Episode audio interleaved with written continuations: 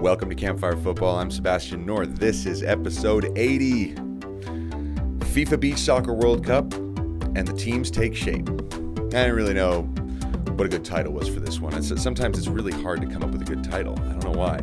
But feels good to be up to 80. Nice little 8 0. Love that number. So, uh, hey, 20 away from what most people would consider a major milestone. But what a weekend it was in football. I went to Grand Junction, which is way out in western Colorado, four and a half hours from Denver to go coach my 2007 girls. We were down 2 0 at halftime, went down 3 0 10 minutes later. We had water breaks because it was so hot. Got a water break with 20 minutes to go. We just got it together, went out and won 5 3. So yeah, great way to finish that weekend. I did watch the Chelsea Liverpool match uh, on my laptop in a little empty cafe, little coffee shop. Um, and let's go ahead and start there. Why not? So, Chelsea, I have to say, as a Chelsea fan, I'm excited because they looked so solid the whole game. Um, the, the first half, they looked frankly somewhat better than Liverpool. I don't want to say that they were dominating, they did, but they just edged it and they were able to score.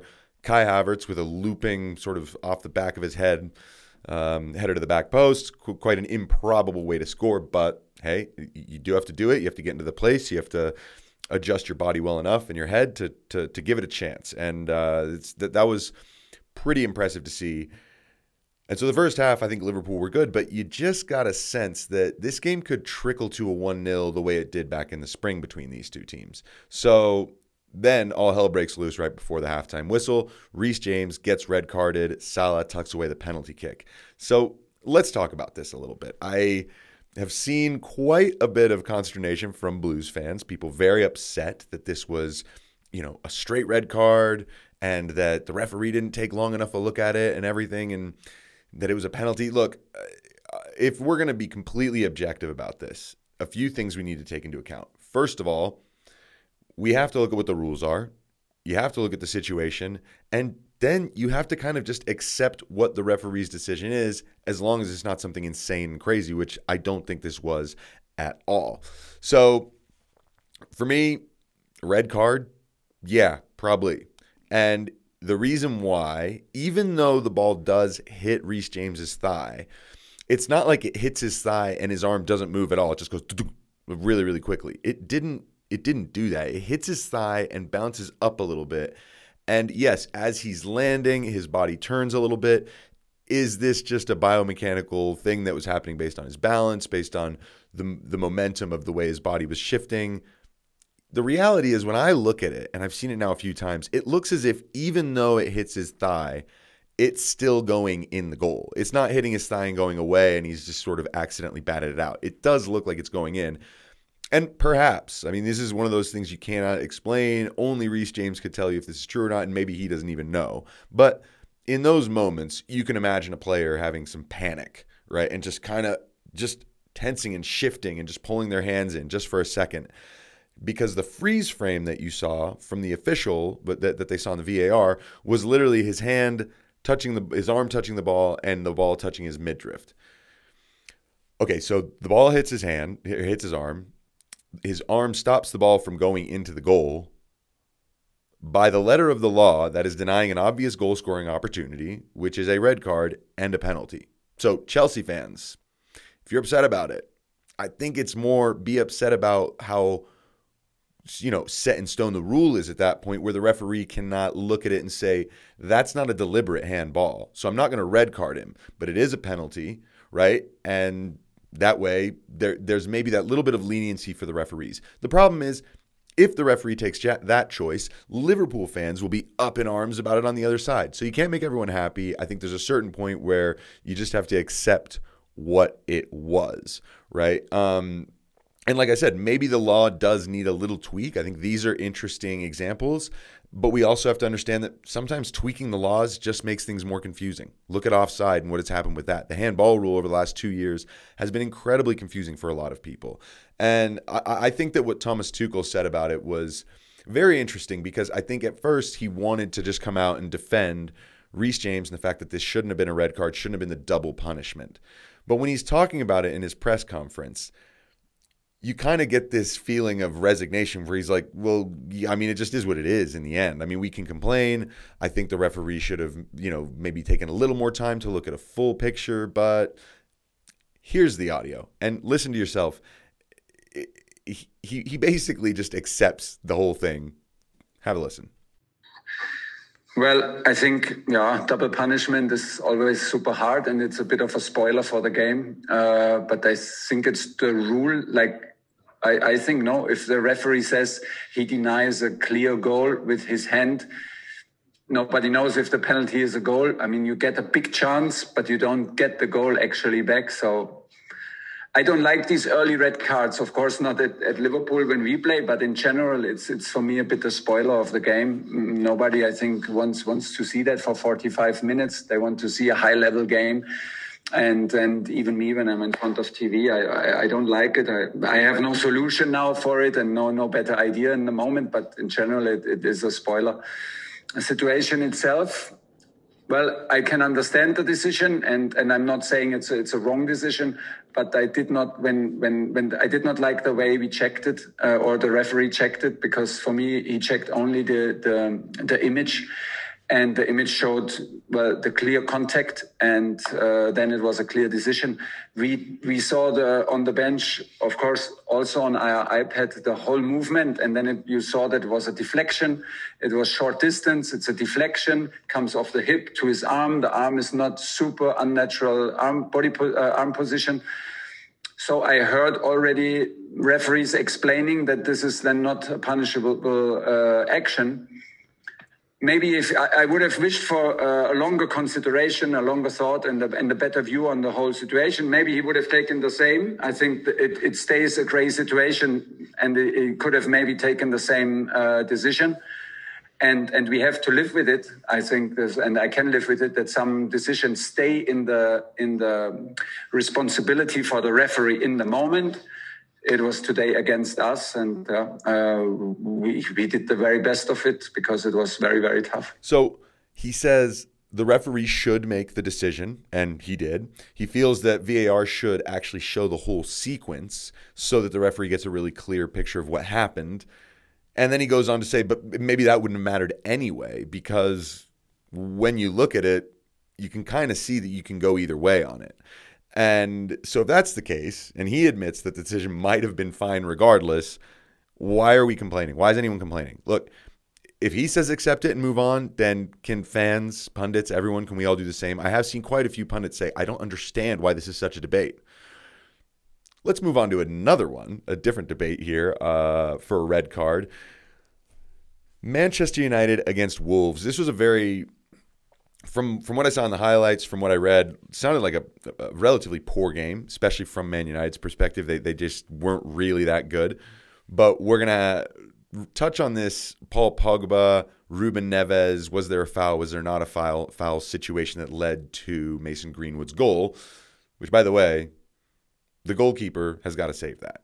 Sorry. Okay, but here's here's where, where I'll start. Paul Pogba's challenge is high because he goes over the ball. It's kind of reckless because his studs are showing and he's not, you know, he's not just standing still. He, he moves all the way through. But then Ruben Neves, he hits the ball and just goes completely under Paul Pogba's foot. So his foot doesn't come up into Paul Pogba's studs, but his shin guard just grazes it. Then Ruben Neves after the ball goes away, Ruben Neves looks over at the referee for a hard second to be like, Are you going to call anything? And when the referee is not even putting the whistle in his mouth, not doing anything, just kind of being like, We're going to play on, then Ruben Neves, you know, painful expression goes in his face and he hits the deck. Woo! It's the only problem with uh, using your hands when you're talking. Okay, so he hits the deck, Ruben Neves, and then you know in this moment it just stinks of trying to buy yourself a call. And what I love is that the referee doesn't just immediately fall for this. In in past seasons, I could have seen this getting pulled back the second the player went down. It was like, but I got hurt. So it was nice to see, you know, them wave play on. Now, The big debate is whether or not this should have been deemed a foul.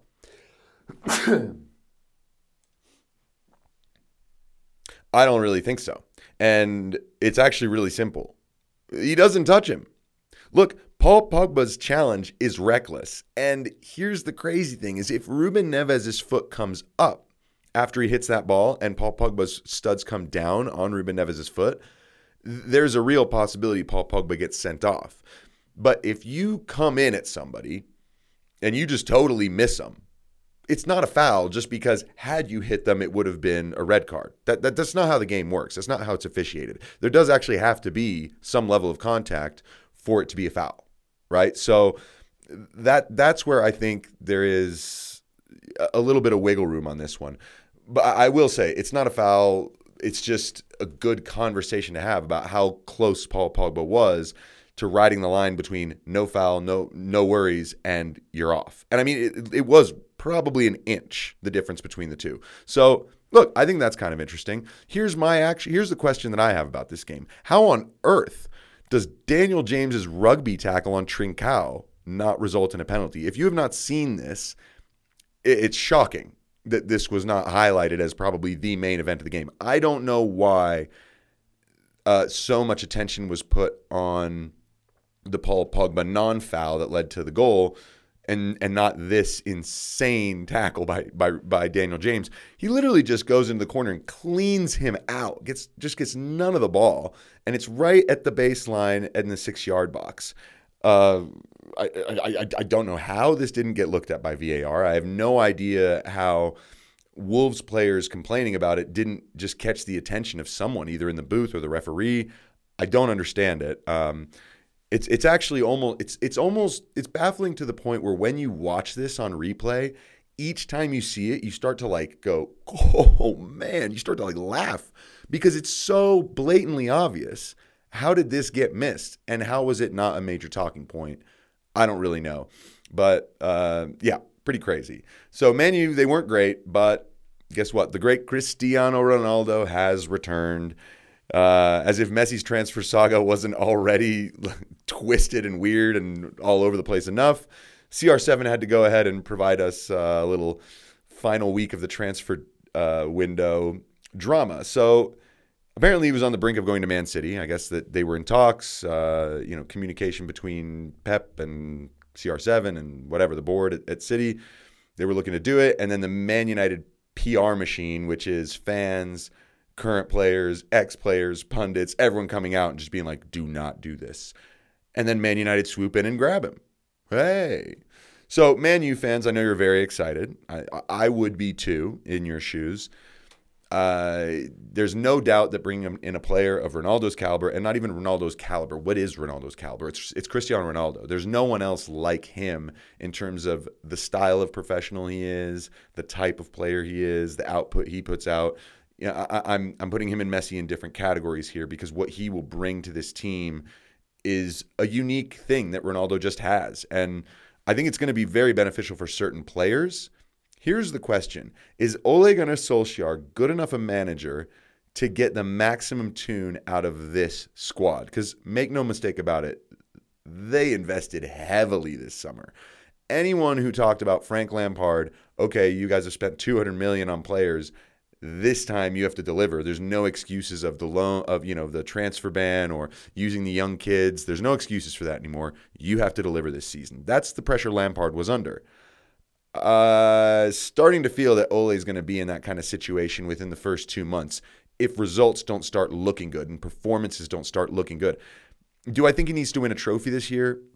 No. I think that when he last year said that trophies are more for people with egos, yes, I think he was protecting to a certain degree the fact that they probably wouldn't win one that season. But what he was also saying is if we just use that as the only bar, then a team that is going in the right direction, that has uh, everything set up well to continue to improve and possibly challenge in the next year, you're going to tear it up because there's not an extra piece of silverware in the cabinet. And that doesn't make sense.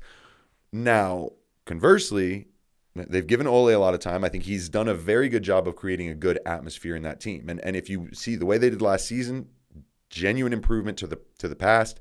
So now, what's the benchmark? Well, I would say it's you have to be impressive in these competitions, right? You, you have to do well in the Champions League. You cannot bow out at the group stage.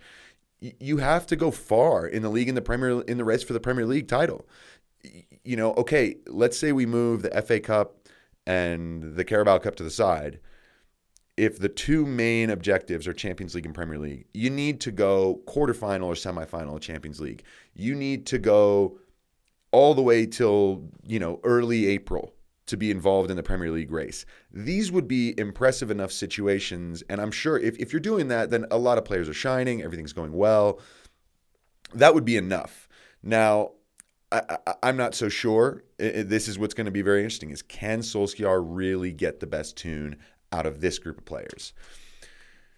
Speaking of someone who's got to get a good tune out of a good group of players, Jose Mourinho at Roma. Wow. They looked great this weekend. 4 um, 4 0 win, very impressively over Salernitana, and all the goals coming in the second half. The first half, they weren't great, but Lorenzo Pellegrini scores two absolute beauties. Veretout and Abraham also had some very class goals. This Mourinho side does look very good. Uh, is a player really worth watching. Jordan Veretout, he's French, but he's been playing at Roma now for a good bit, and and he he was involved in most of the goals. Everything good about what was going on.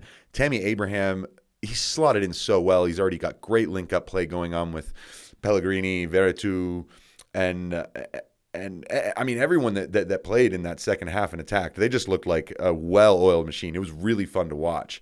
So th- that's exciting. I think that any any Chelsea fan like myself, we're going to keep a cl- slightly closer eye on Roma this season, just because you want to see how a player like that's doing, especially since there is a buyback clause. So if he goes and scores 45 goals this season in uh, in Italy, uh, we could see him back in a Blues shirt before too too long, and not have to do this whole thing where you buy Lukaku for 100 million after selling him and loaning him a bunch of times before.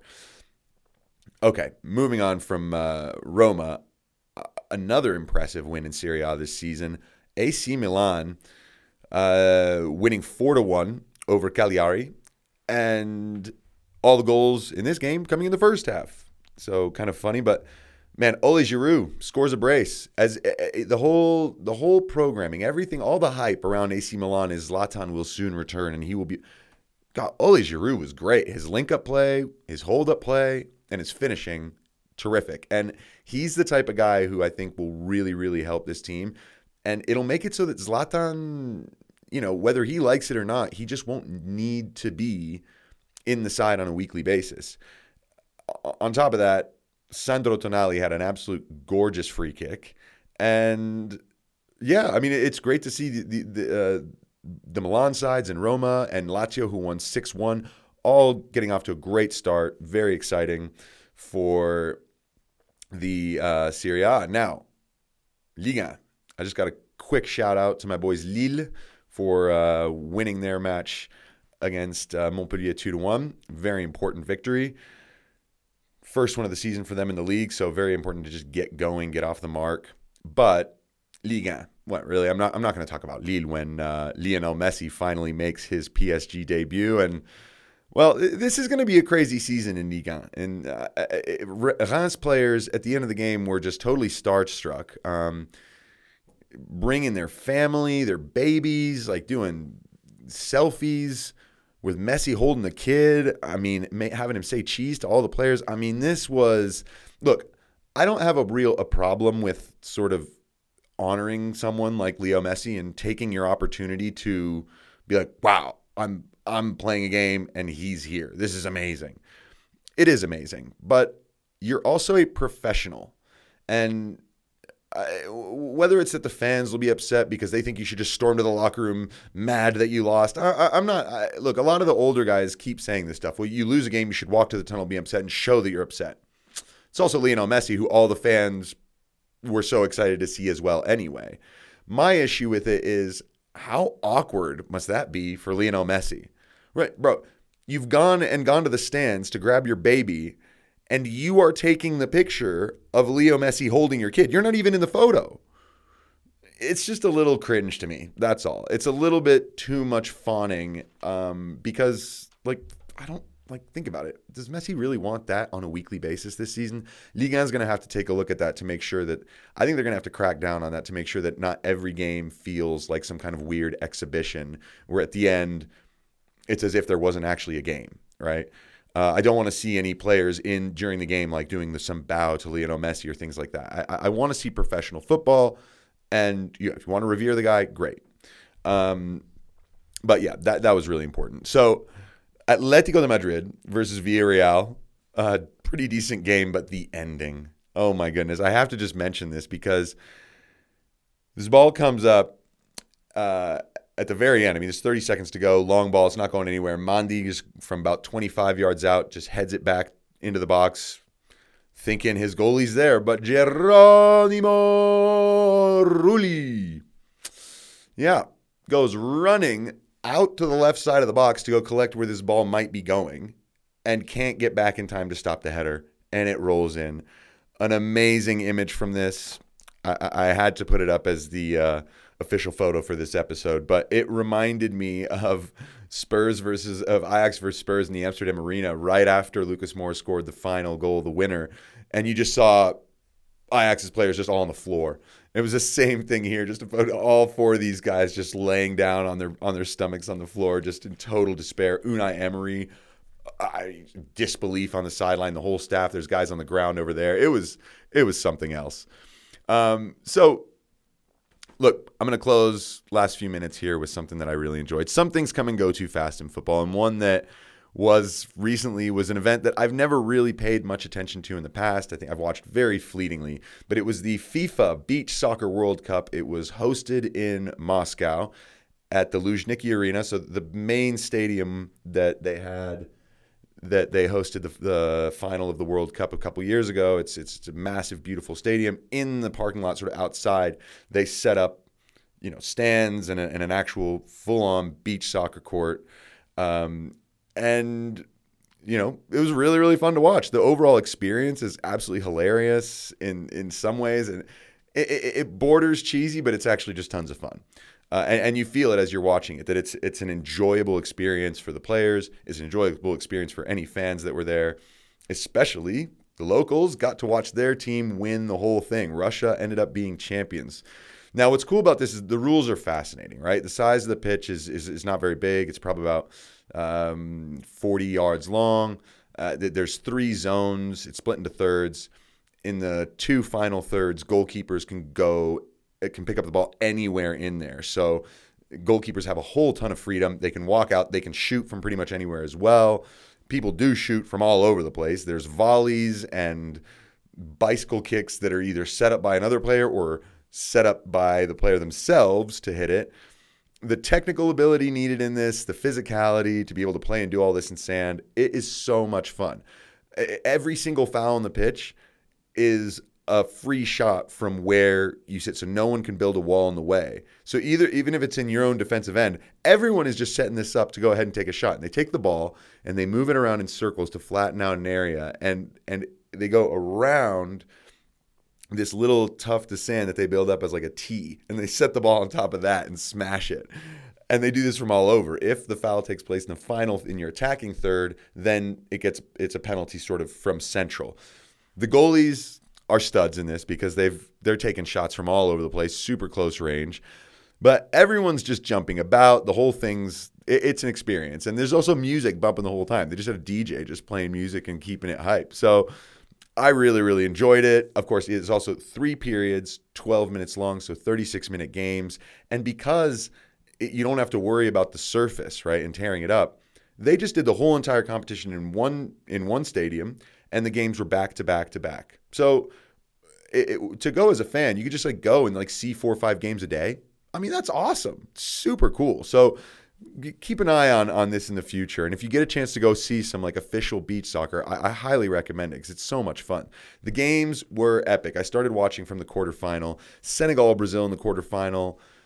Japan versus Tahiti, and then Russia versus Switzerland in the semifinal all went to extra time af- right before an equalizer came very late in the match the the final of those, Russia Switzerland, actually went to penalties. So yeah, Switzerland were the most impressive team to me. They demolished Uruguay 10 to 1, and uh, that game was quite amazing. Scored a lot of insane goals, but they got this guy, Dejan Stankovic, not the guy who played at Inter Milan, uh, who was top goal scorer of the competition and an absolute beast. Uh, the Swiss, their goalkeeper was also an incredible technical player. I remember at one point against Uruguay, they were had the back two and the goalkeeper, and they were just – basically juggling the ball between the three of them, keeping it away from the Uruguayan players, switching it from side to side seven times without letting the ball hit the ground. Just incredible. Um, so much fun to watch. Uh, Raoul Mendy of Senegal, this guy was a monster as well, bullying defenders all over the place, scoring huge goals. I, I just really enjoyed this whole tournament. Um, of what I got to see from quarterfinal, semifinal, and then I I missed the final. Unfortunately, I recorded the third place game and not the final, which was also epic. Switzerland winning nine seven over Senegal. Just I, I really really do think that uh, this is a competition that maybe needs a little more attention, but at the same time, I say this: go watch the highlights of these games. You'll enjoy it. They're fun, but I noticed a difference in actually sitting and watching a full match and watching the drama unfold. I mean, it's watching basketball highlights. It's the same kind of thing. You just see like goals and, and, and you just see buckets, and it's just, it's over and over. It doesn't slow down.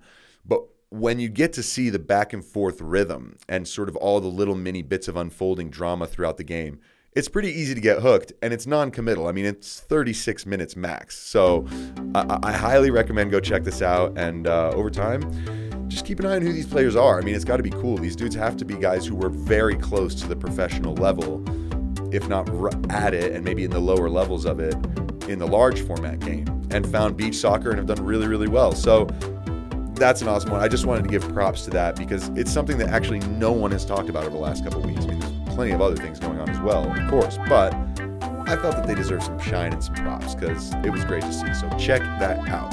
So happy Monday, everybody wherever you are, whatever you're doing listening to this. Hope you've enjoyed this episode, and I promise the next one won't come with so much time in between. I'm uh, picking it up again, all right? So thanks so much for listening, everybody. This is Campfire Football. I'm Sebastian North. That'll do it.